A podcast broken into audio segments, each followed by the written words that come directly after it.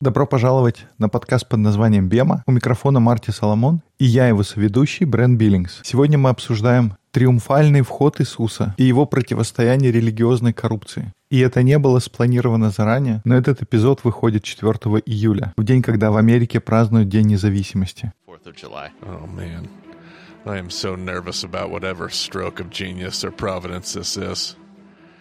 Я надеюсь, это не будет никого из слушателей раздражать или очень сильно напрягать, но у нас будет несколько современных тем для тех, кто слушает в реальном времени, темы, над которыми стоит поразмышлять в День независимости. И в качестве спойлера, этот триумфальный вход, он пропитан политическим контекстом со стороны Иисуса.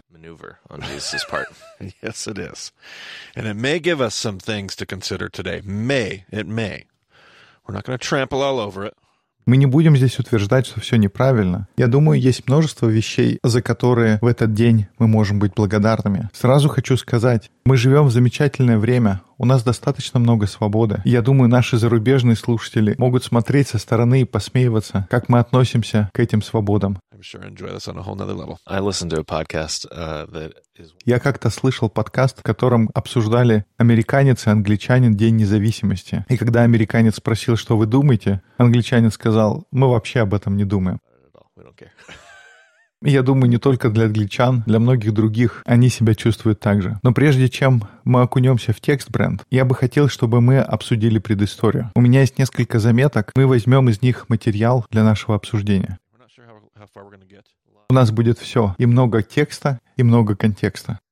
Да, поэтому если вам кажется, что я читаю, то это потому, что это действительно так. Итак, 21 глава Евангелия от Матфея начинается с описания триумфального входа. Этот образ торжественного входа в город нам известен по истории. Мы часто воспроизводим различные элементы этого события, когда празднуем вербное воскресенье. Мы слышали про образ Иисуса, въезжающего в город на осленке. В это время вокруг стоят люди, машут палевыми ветвями и кричат «Асана» или «Хошана» на иврите. Но исторический контекст может существенно обогатить наше понимание. Иисус въезжает в Иерусалим во время пасхальной недели. Кстати говоря, если посмотреть по времени, бренд, это могло попасть на день, когда они выбирали агнца. В этот день пасхальной недели каждая семья должна пойти и выбрать агнца, который будет пасхальной жертвой. И если это действительно так, это звучит как невероятное совпадение, что торжественный вход происходил в тот день, когда выбирается агнец. Мы не знаем этого наверняка, но судя по времени, это одна из возможностей.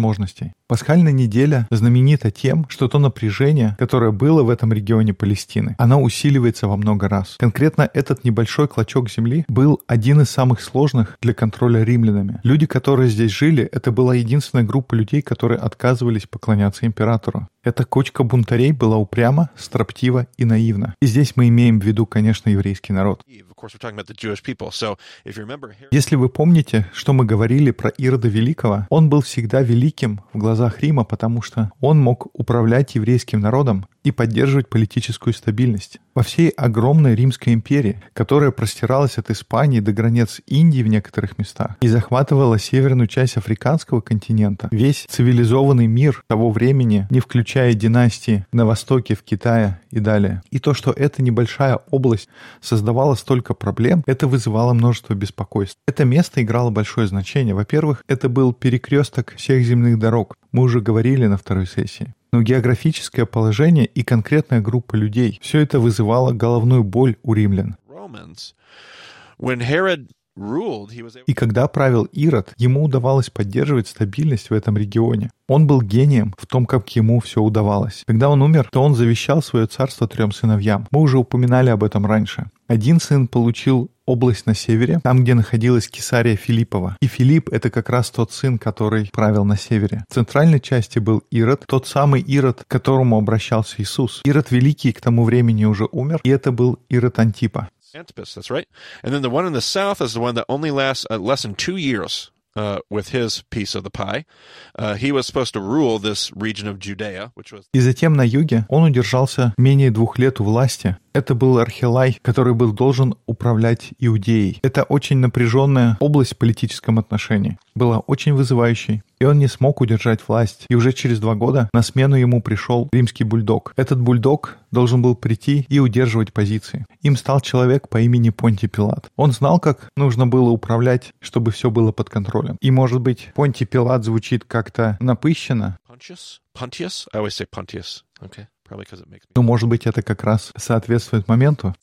That's what we're going for here. That's what we're going for. Let's just call him Pilate. Now, Pilate did not live in Jerusalem. Давай мы будем называть его просто Пилат. Пилат не жил в Иерусалиме, святом городе для Израиля. Это не место для достойного римского правителя. Пилат обустроился в Кесарии. Брент, может быть, мы можем найти фотографию Кесарии? Я знаю, ты не был с нами в поездках, но, может быть, мы можем найти что-то из публичных источников. To.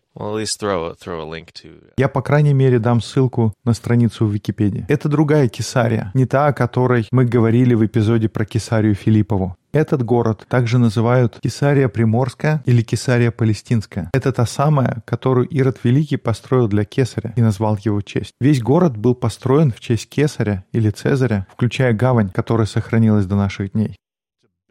Мы до сих пор не знаем, каким образом ему удалось возвести бетонные сооружения под водой. Это до сих пор поражает воображение исследователей. Но после смерти Ирода Великого это место стало резиденцией для римских посланников, губернаторов и правителей. Дворец в Кесарии стал домом Пилата, безупречный город, который Ирод Великий построил в честь императора.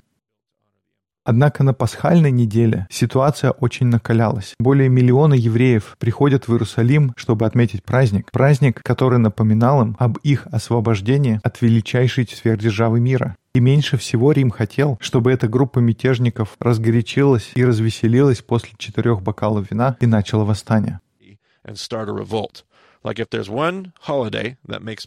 Если я римский правитель, меня такой праздник будет очень волновать. Весь народ собирается и вспоминает о том времени, когда великая сверхдержава Египет была свергнута Богом, и весь народ ушел. И тогда я хочу быть уверен, чтобы они в этот момент не забыли, как на самом деле выглядит реальность. Поэтому каждый год Пилат отправляется на юг из Кесарии. Может быть, Брент, ты мог бы найти карту, где показано, где находится Кесария, где Иопия, а где Иерусалим. and then Jerusalem. Uh, okay. Because what happens is uh, Pilate is going to come from his home in Caesarea. He's going to come down that coastal road И по дороге из Кесарии Пилат направляется по прибрежной дороге в Иопию или Яфу, а затем из Яфы он идет на восток в Иерусалим. Это значит то, что Пилат входит в Иерусалим с запада. Он въезжает с большой помпой и демонстрацией силы. Солдаты, трубачи, знамена, глашаты. И затем появляется Пилат верхом на белом жеребце, который символизирует военное завоевание. Его приближение слышно за несколько километров. И послание, которое он хочет передать иудеям, кристально ясно. Don't even think about it. Keep everything under control, or Rome would crush you. And Pilate would stay. Даже и не думайте. Контролируйте себя, иначе придет Рим, и тебе не поздоровится. Затем Пилат направлялся во дворец Ирода. Тот самый дворец, который построил себе Ирод, он становился домом Пилата на неделю. Это не просто комнатка в притории вместе с солдатами. Он гостит во дворце. Meanwhile, on the same week, possibly even the same day, possibly even at the same time, a humble Jewish rabbi rides into Jerusalem from the east with his rag. В то же самое время, на той же самой неделе, может быть, в тот же самый день, а может быть, в одно и то же время в Иерусалим с востока входит раввин с разношерстной кучкой непонятно откуда собранных учеников. Нам нужно понимать, что именно так видят читатели Евангелия от Матфея. У них есть эта картина, когда они читают о входе Иисуса в Иерусалим. С запада в Иерусалим въезжает Пилат с властью на белом коне, с воинами в доспехах, с трубами и глашатами, со знаменами и демонстрацией силы. From the other side, on the eastern side of Jerusalem, comes this dirty, sweaty rabbi riding on a stinky. С другой стороны, с восточной стороны Иерусалима, едет грязный потный раввин на старом вонючем осле с горской учеников. Мы видим очень яркую картину столкновения двух царств. colliding together. Pilate on his stallion, Jesus on his donkey. Pilate with his soldiers, Jesus with his Talmudim. Pilate instilling fear, Jesus pronouncing favor. Пилат – всадник на белом коне, Иисус на осле. Пилат с солдатами, Иисус с талмудимами. Пилат, внушая страх, Иисус, объявляя милость. Пилат и его хаос, Иисус и его порядок. Как мы говорили на первой сессии, Пилат со своей империей и Иисус и его шалом. Сказ о двух царствах в жизни. И такое противостояние не остается незамеченным для еврейского народа. Давайте почитаем. Может быть, я буду тебя останавливать и давать свои комментарии. Uh, we get there, but I was going to say this from the from the last episode. So Jesus at the beginning of chapter. Кстати, хотел заметить, в начале 20 главы, в прошлом эпизоде, Иисус еще в Галилее, когда отправляется в Иерусалим. А затем, когда он покидает Иерихон, мы читали историю про двух слепых. Иисус идет прямым ходом в Иерусалим. yep, absolutely. Um, I guess you know the Passover is at a specific time, so you can't really mess around. Well, yeah. У него есть цель — успеть к Пасхе.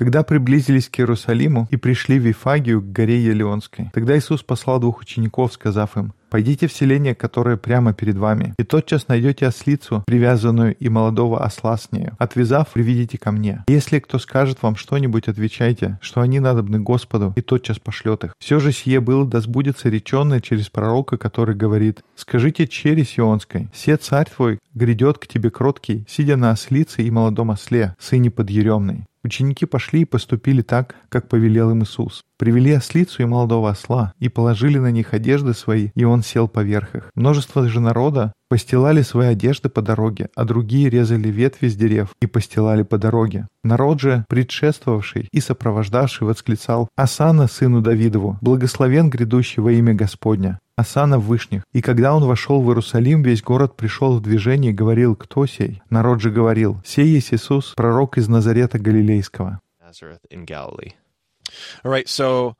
Um, Здесь Матфей проводит очевидную параллель с книгой Захарии 9 главой. Он цитирует ее в своем тексте. Авторы других Евангелий записывают историю несколько иначе, но вот как это сделано у Матфея.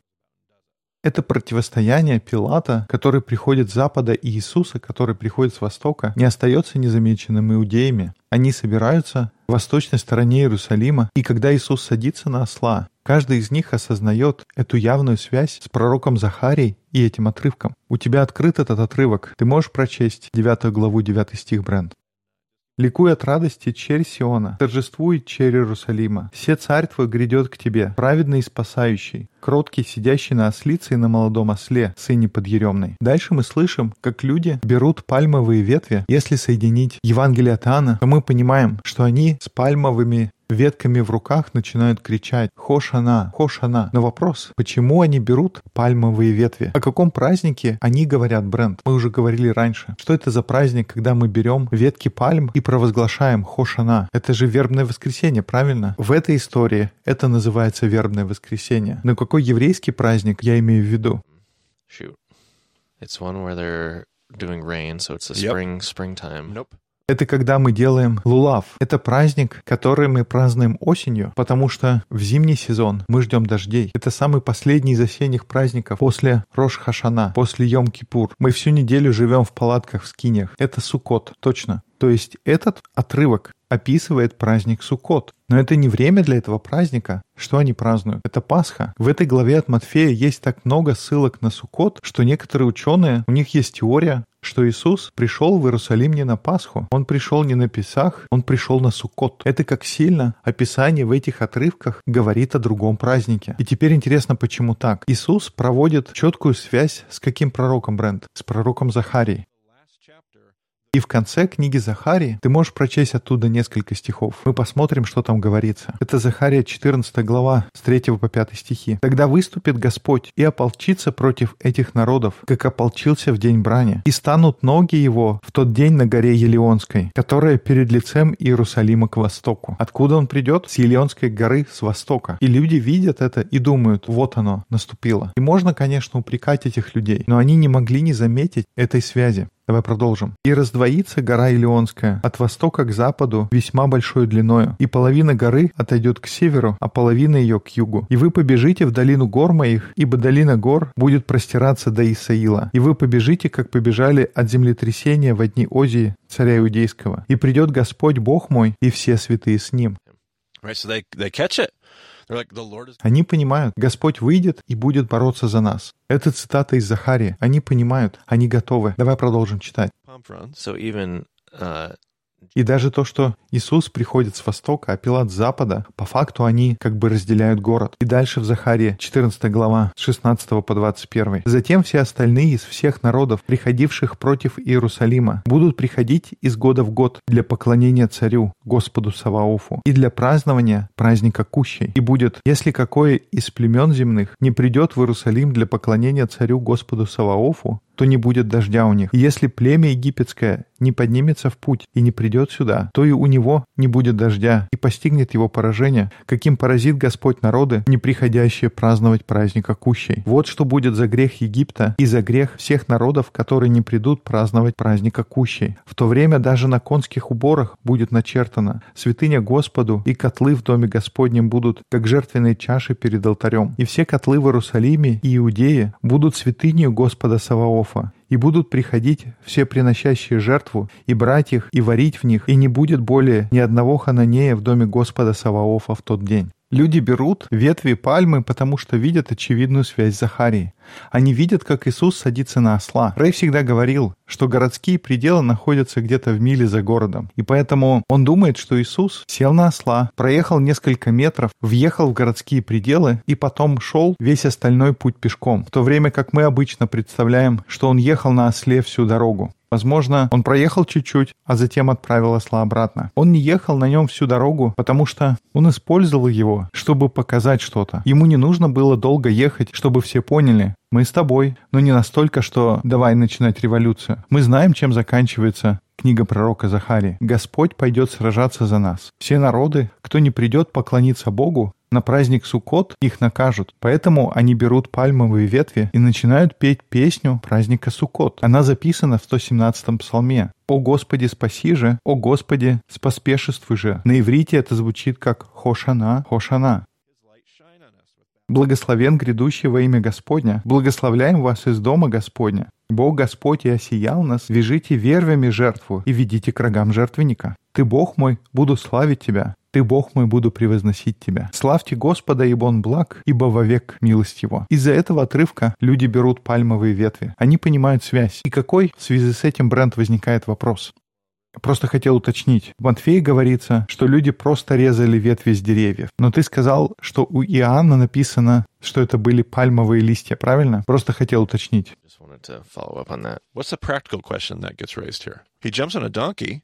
Oh, where where's the uh, like? How is he gonna accomplish this? Okay. This is supposed to be this big. Sure, absolutely. Итак, давай подумаем. Он садится на осла. Чего он хочет добиться? Да, но давай подумаем еще больше. Он едет на осле. У всех в руках пальмовые ветви. К чему все это идет? Пальмовые ветви — это символ какого праздника? Это праздник Суккот. И как ты помнишь, у какого из пяти направлений иудаизма символ пальмовая ветвь? Это были зелоты.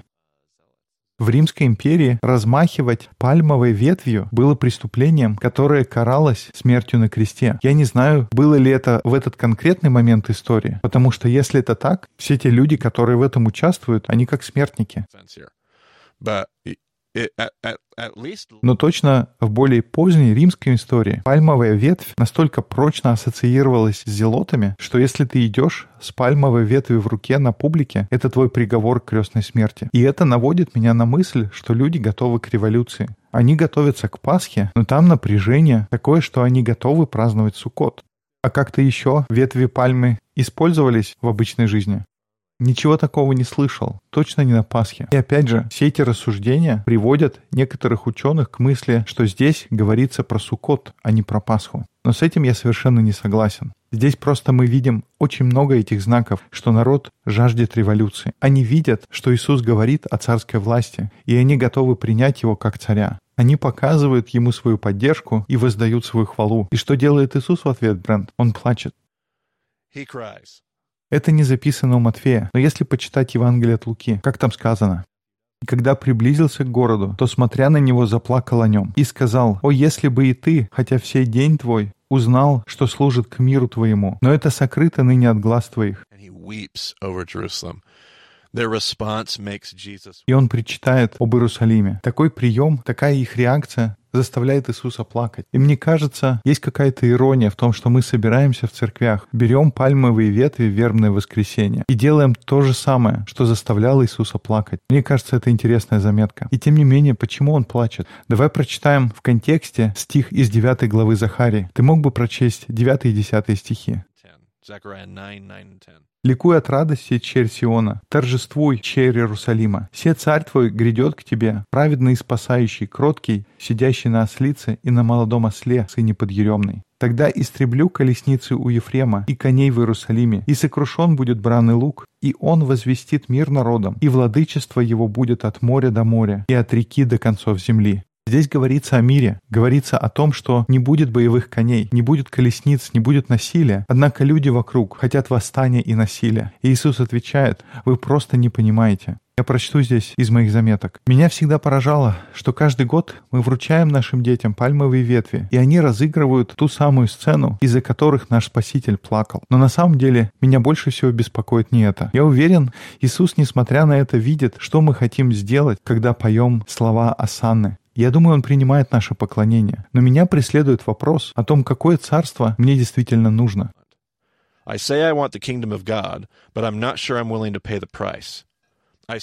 Я говорю, я хочу Царства Божьего, но не уверен, что готов заплатить за него цену. Я говорю, что люблю прощение, но как много дней, когда я стою вдоль дороги, сжимаю в руках пальмовую ветвь и кричу о революции, которая должна произойти с моей силой и моим могуществом. Я думаю, нам нужно задаться вопросом, не заставляют ли наши политические цели и методы Иисуса плакать. Здесь, в наш День независимости, можно остановиться и подумать. Я думаю, удивительно, что именно в День независимости выходит наш этот конкретный подкаст. Не хочу никого обидеть, но я думаю, это замечательно, что праздником и фейерверком мы отмечаем нашу свободу, за которую мы должны быть благодарны. Но мы оказываемся втянутыми в это повествование, которое хочет, чтобы мы праздновали войну. Она подогревает нашу жажду власти, стремление к влиянию и доминированию, стремление к нашей безопасности. И это заставило бы Иисуса оплакивать наши города и нашу страну. Я думаю о том, что большая часть нашей культуры, она находится на западной стороне Иерусалима, а не на восточной. Интересно, что очень часто действующие лица в историях упоминаются подвое. Здесь есть два осла. Бренд, в прошлый раз ты говорил, что было двое слепых. В Евангелии от Матфея говорится о двух бесноватых. У Матфея всегда всего по два, правда? Авторы других Евангелий иногда включают двоих ослов, но у Матфея это как будто повсюду. Он как будто намекает нам, смотрите, два слепых, двое бесноватых, два осла. Иисус едет только на одном осле, ему в принципе не нужно было двух. Требуется большая физическая сноровка, чтобы ехать на двух. Так зачем же нужен второй осел? Может быть, чтобы была согласованность с пророчеством Захарии? Но Матфей использует в своем Евангелии прием, который распространен в еврейской литературе. Раввины часто говорят, что учитель вводит дополнительного персонажа в историю, чтобы пригласить слушателя или читателя принять какое-то свое решение. В истории про двух слепых, про двух одержимых бесами, мы слышим для нас приглашение стать частью истории. Если бы ты был тем слепым, если бы ты был вторым бесноватым, что бы ты делал? В истории триумфального входа в Иерусалим есть два осла. Иисус въезжает в Иерусалим не для того, чтобы победить, но чтобы умереть. Он едет, чтобы принести истинный мир, который будет длиться вечно, а не политический мир, который продлится лишь до поры до времени. Он едет, чтобы восстановить отношения и примирить всех, а не для того, чтобы создать свой собственный закрытый клуб. Наблюдая за тем, как Иисус со слезами на глазах едет навстречу своей смерти, вы видите, как он оглядывается через плечо на осла без седока. И перед вами встает вопрос, какого царства вы хотите на самом деле? Он приглашает нас с вами отправиться вместе с ним в царство, построенное на иных ценностях. values. Those are my thoughts on the triumphal entry. Just a. Вот такие у меня мысли о торжественном въезде Иисуса в Иерусалим. Еще раз поражаюсь, как интересно совпала дата публикации нашего подкаста. Посмотрим, что еще мы успеем обсудить сегодня. Может быть, мы не успеем до конца главы. Вопрос такой. Ты сказал про 117-й псалом о том, чтобы идти к алтарю. Что Иисус делает, когда въезжает? Он идет к алтарю. the altar. Jesus entered «И вошел Иисус в храм Божий и выгнал всех продающих и покупающих в храме, и опрокинул столы миновщиков и скамьи продающих голубей. И говорил им написано, «Дом мой, домом молитвы наречется, а вы сделали его вертепом разбойников».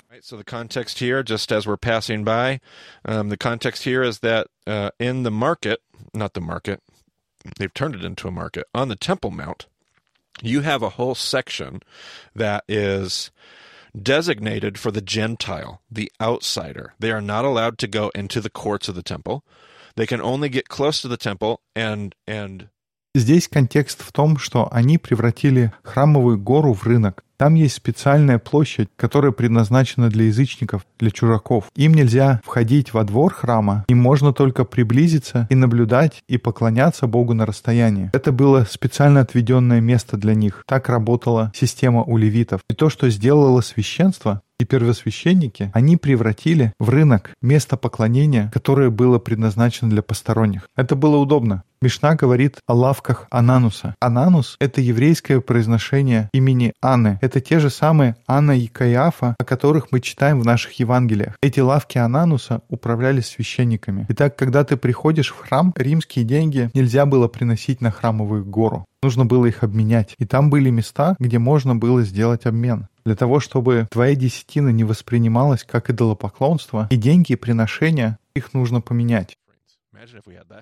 Представь, ты приходишь, не знаю, в церковь, и нужно приносить жертву. И эти жертвы, они могут быть только те, которые одобрены священниками. И священник говорит, ну не переживай, можно купить жертву прямо здесь. Это уже проверенные и одобренные жертвы. Как ты думаешь, Брент, кто продавал эти жертвы? Это были священники. Как ты думаешь, кто решал, приемлема ли жертва? Это был священник. Кто устанавливал цену для жертвы? Тоже был священник. Кто занимался выращиванием этих жертв? Это тоже были священники. Звучит интересно. Звучит так, что эта система, возможно, могла подвергнуться небольшой коррупции. И все это происходит прямо на месте, которое должно быть предназначено для того, чтобы там поклонялись посторонние люди, те, кому нельзя входить внутрь. Вот почему Иисус так разгневан и расстроен. Now there is a conversation of the cleansing of the temple. It says he makes a, what does it say in Matthew? Does it talk about the whip? He makes a whip?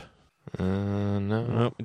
Разговор об очищении храма. Это в этом Евангелии говорится, что он делает кнут. Нет, по-моему, в другом Евангелии говорится, что он свил кнут. Это было в Евангелии от Иоанна. И вполне возможно, что сделать кнут из веревок имеется в виду, что раввин использует свои цицит, свои кисточки. И, возможно, Иисус не физически хлестал людей, но он использовал кисточки на своей одежде, цицит. Он тряс их перед людьми, напоминая о их послушании говоря им этим, вы непослушны, и он тряс их перед ними, когда выгонял из храма. sure there, really. Не знаю, насколько я согласен, но один мой друг сделал проницательное замечание. Иоанн помещает очищение храма в начало служения Иисуса во второй главе. Все другие Евангелия говорят о том, как он выгоняет всех из храма в конце служения Иисуса. И вполне возможно, было два таких момента. Каким-то образом нам нужно объяснить, почему Иоанн решает рассказать об этом в начале. И, возможно, действительно было два момента, когда было очищение храма. И если это было действительно так, то это меня наводит на мысль об одной вещи. В Тора Бренд есть одно время, когда нужно очистить дом дважды. Ты помнишь, когда это? Это не очень известное описание и заповедь. Я бы подумал Пасха, но это очень известная вещь. Gosh, I don't know. So in Leviticus, we are told we are given instructions about what to do when your house gets mold. And what you do В книге Левит есть указание о том, что делать, если в доме появилась плесень. Ты входишь в дом, все вымываешь, убираешь плесень, а через две недели нужно вернуться и посмотреть, не выросла ли плесень вновь. Если плесень выросла и разрослась, дом необходимо снести. Now, what I find so juicy about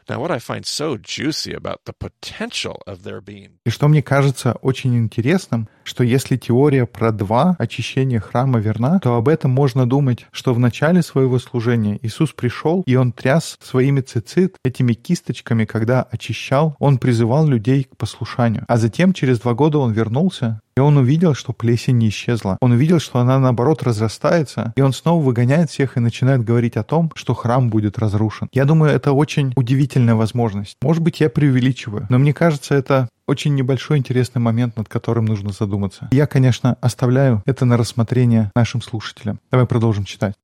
И приступили к нему в храме слепые и хромые, и он исцелил их. Видев же первосвященники и книжники чудеса, которые он сотворил, и детей, восклицающих в храме и говорящих «Асана, сыну Давидову», вознегодовали. И сказали ему, слышишь ли, что они говорят? Иисус же говорит им, да, разве вы никогда не читали? Из уст младенцев и грудных детей ты устроил хвалу. И оставив их, вышел вон из города, в Вифанию и провел там ночь. Bethany, where he spent the night. Это сильное утверждение учителям закона. А что, вы сами псалмов никогда не читали?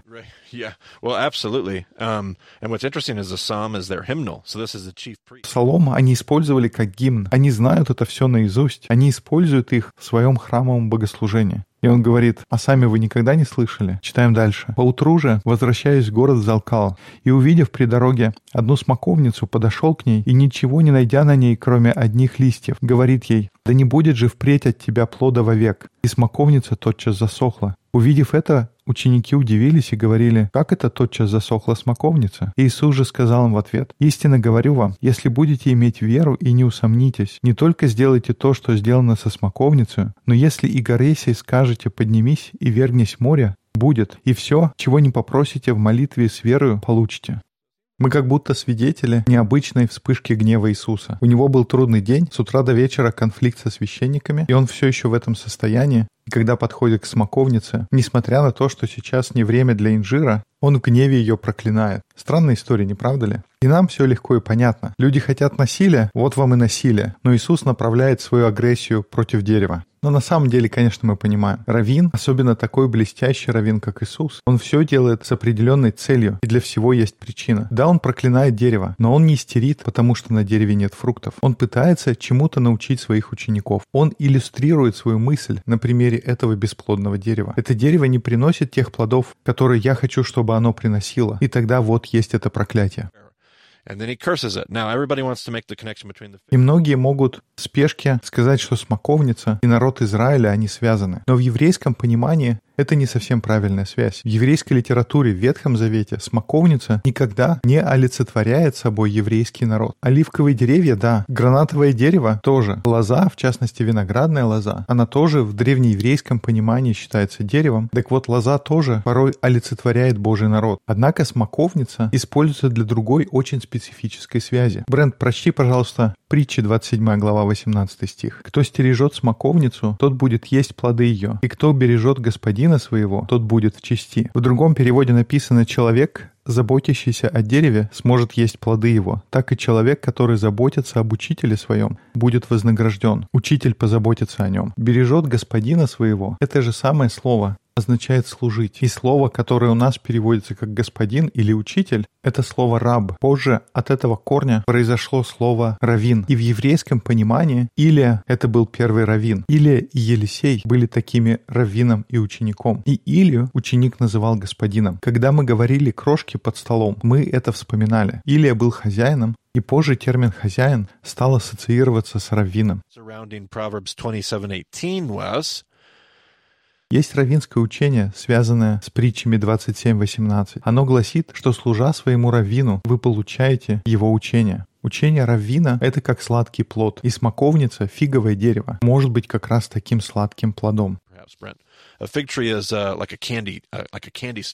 Если в те времена у вас на земле росло фиговое дерево, это все равно, что у вас собственное производство конфет. Это что-то очень особенное. В их мире нет ни конфет, ни сахара. И инжир — плоды фигового дерева. Это одна из самых сладких вещей, которые только можно достать. Это как для нас сладости или конфеты. И поэтому сидеть у ног равина, слушать его учения, это все равно, что получать такие сладости.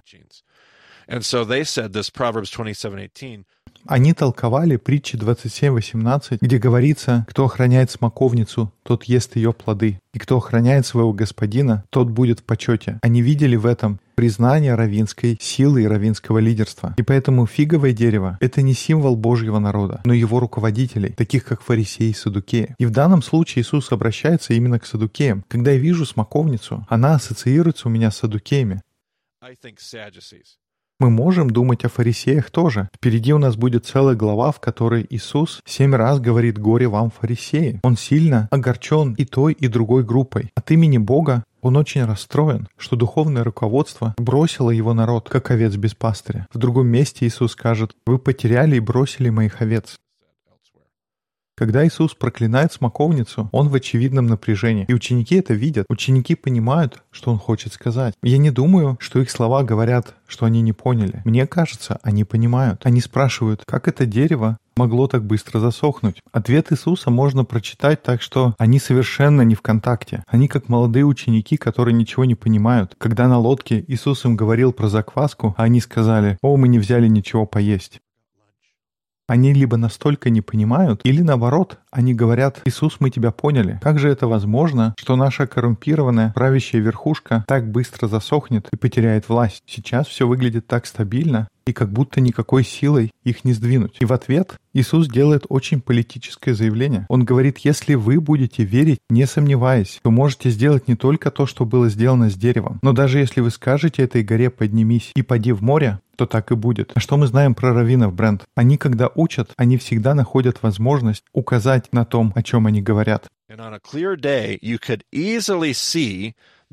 Это означает, что в этот момент он должен был показывать на гору. И тогда вопрос, на какую именно? Они сейчас находятся на Масличной горе, и в ясный день туда легко можно увидеть гору Иродиум. Ирод этот был тот, кто поднял и укрепил священство. Он обустроил свою власть. И поэтому я думаю, что Иисус показывает на Иродиум, эту гору вдали и говорит, ты можешь сказать этой горе, поднимись и бросься в море. В другом Евангелии написано, что вы сможете передвигать горы. И мы знаем, что дворец Ирода был построен на какой горе, Брент?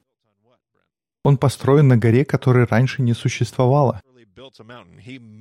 Ирод буквально построил гору для своего дворца. Я думаю, может быть, Иисус говорит, этот человек Ирод, он мог перемещать горы только потому, что у него есть богатство и власть. Но если у вас есть немного веры, мы говорили раньше, что Царство Небесное — это что-то маленькое. Это как горчичное семя. Немного горчичных зерен, немного дрожжей. Не говорите мне, что немного веры не сможет сделать больше, чем сила этого человека. Вы можете это сделать. Все зависит от вас. В этом заключается учение Иисуса о победе. Мы прочтем еще одну историю, Брент, а потом остановимся. И когда пришел он в храм и учил, я так понимаю, он снова вернулся в храм. Он учит против садукеев. Сейчас уже вопрос не идет о фарисеях. Он открыто будет противостоять религиозной коррупции. Он понимает, что это грозит ему смертью. История со смоковницей, я так понимаю, она произошла утром, и это уже на следующий день. В разных Евангелиях это описано несколько по-разному. Конечно, можно пытаться согласовывать. Выглядит так, что по дороге в одну сторону он сказал дереву, а по дороге обратно ученики увидели его засохшим. Так что, скорее всего, это происходило уже на следующий день.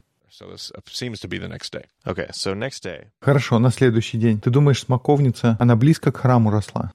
To yeah. the temple? Yeah, I would imagine it's right Right across the Kidron. Я думаю, что это на другой стороне Кедронской долины. Скорее всего, то место, которое называется Гефсимания. Это сад, где растут оливки, и он расположен недалеко от восточной стороны Иерусалима и долины Кедрон. Я так представляю себе, что смоковница где-то в этой области. Вы не вдалеке и видите Иерусалим. Классическая картинка, которая у вас ассоциируется с Иерусалимом. Это, скорее всего, где была смоковница. И когда он пришел в храм и учил, приступили к нему первосвященники и старейшины народа и сказали, какой властью ты это делаешь и кто тебе дал такую власть. Здесь они задают ему вопрос о его авторитете. Ты помнишь, что это за термин был? Мы говорили, что это шмиха. Они хотят узнать, есть ли у него шмиха. Ты ведешь себя, как будто у тебя есть власть. Что-то я не помню тебя среди школьных отличников. Ты кто такой? Разве ты не сын плотника? Разве ты учился на Бет-Сефер, Бет-Мидраш и Бет-Талмуд, как все остальные? Откуда это ты все знаешь? Что-то я не припомню, чтобы кто-то из раввин возлагал на тебя руки. Ты думаешь, он не прошел даже через Бетсефер? Это еще возможно. Однако, если Брюс Чилтон, про которого мы говорили на прошлом эпизоде, прав, я не думаю, что его приняли бы даже в Бетсефер. Если он действительно считался незаконнорожденным мамзером, я не думаю, чтобы его туда пустили. Так что очень может быть, что он не проходил обучение на Бетсефер, как обычный ребенок того времени. Не все ученые согласны с такой точкой зрения, но мы точно не знаем. Иисус сказал им в ответ, «Спрошу и я вас об одном. Если о том скажете мне, то я вам скажу, какой властью это делаю. Крещение Иоаннова откуда было? С небес или от человеков? Здесь мы видим очень необычный ответ Иисуса. Они спрашивают его о Шмиха, а он переводит разговор на вопрос о крещении Иоанна. И это один из тех отрывков, на которые я опираюсь, когда думаю, что Иоанн Креститель — это его раввин. Для меня есть смысл в этом отрывке только тогда, когда мы принимаем теорию, что Иоанн — его раввин. На вопрос «Откуда у тебя власть?» Иисус отвечает «Ну, это зависит». Как вы думаете, откуда авторитет у Иоанна? Потому что Иоанн получил свой авторитет не через вашу престижную школьную систему. У Иоанна в имени не было всяких хитрых букв, которые мы в наше время добавляем, как КФМН, КТН, ДМН и так далее. Формального авторитета у Иоанна не было. Так что вы скажите мне, они же рассуждали между собою. Если скажем с небес, то он скажет нам, почему же вы не поверили ему? А если сказать от человеков, боимся народа, ибо все почитают Иоанна за пророка. Таким образом, они оказались в затруднительном положении. Они не могут пойти ни в одну, ни в другую сторону. Иисус загнал их в угол, и они не могут понять, как им оттуда выбраться. И сказали в ответ Иисусу, не знаем. Сказал им и он. И я вам не скажу, какой властью это делаю. Да, когда я смотрю на это, я думаю, Иоанн — это раввин Иисуса. Они его спрашивают, откуда у тебя Шмиха? А он возвращает им вопрос, а вы сами уважаете Шмиха Иоанна? Потому что если вы уважаете Шмиха Иоанна, то именно оттуда пришла и моя Шмиха. Если нет, то я в такие игры не играю. И я думаю, он знает, что они не признают власть, не признают Шмиха Иоанна. Он никогда не сможет их переубедить и объяснить, откуда взялся его авторитет. Но он также понимает, что они не смогут признать свою позицию перед людьми. Поэтому Иисус просто переадресовывает вопрос, загоняет их в угол, и они отказываются выходить из своего угла. И тогда Иисус не отвечает им на их вопрос. Это блестящий равинский прием. Я думаю, Иисус великолепен, как он это делает. И на этом, бренд, я думаю, на сегодня достаточно. Да, вот это да. Если вы хотите обсудить наш зажигательный эпизод, на этот раз напишите бренду. Да-да, пишите мне на электронную почту. Но как вариант, можно обсудить вопросы в вашей дискуссионной группе. Может быть, Марти не прав. Может, не стоило нам так зацикливаться на Дне независимости и думать о том, как он связан с триумфальным входом Иисуса в Иерусалим. А может быть, я и прав. Кто знает, это будет хорошая пища для размышлений. Потому что я могу быть и не прав. Лучшим местом для размышлений и борьбы — это ваше окружение. Заходите на сайт bemadiscipleship.com. Может быть, где-то у вас поблизости есть дискуссионная группа. Если у вас в округе нет, мы с удовольствием расскажем, как можно начать. А сейчас мы благодарим вас, что вы слушаете подкаст под названием «Бема». До скорых встреч в эфире. Uh, so.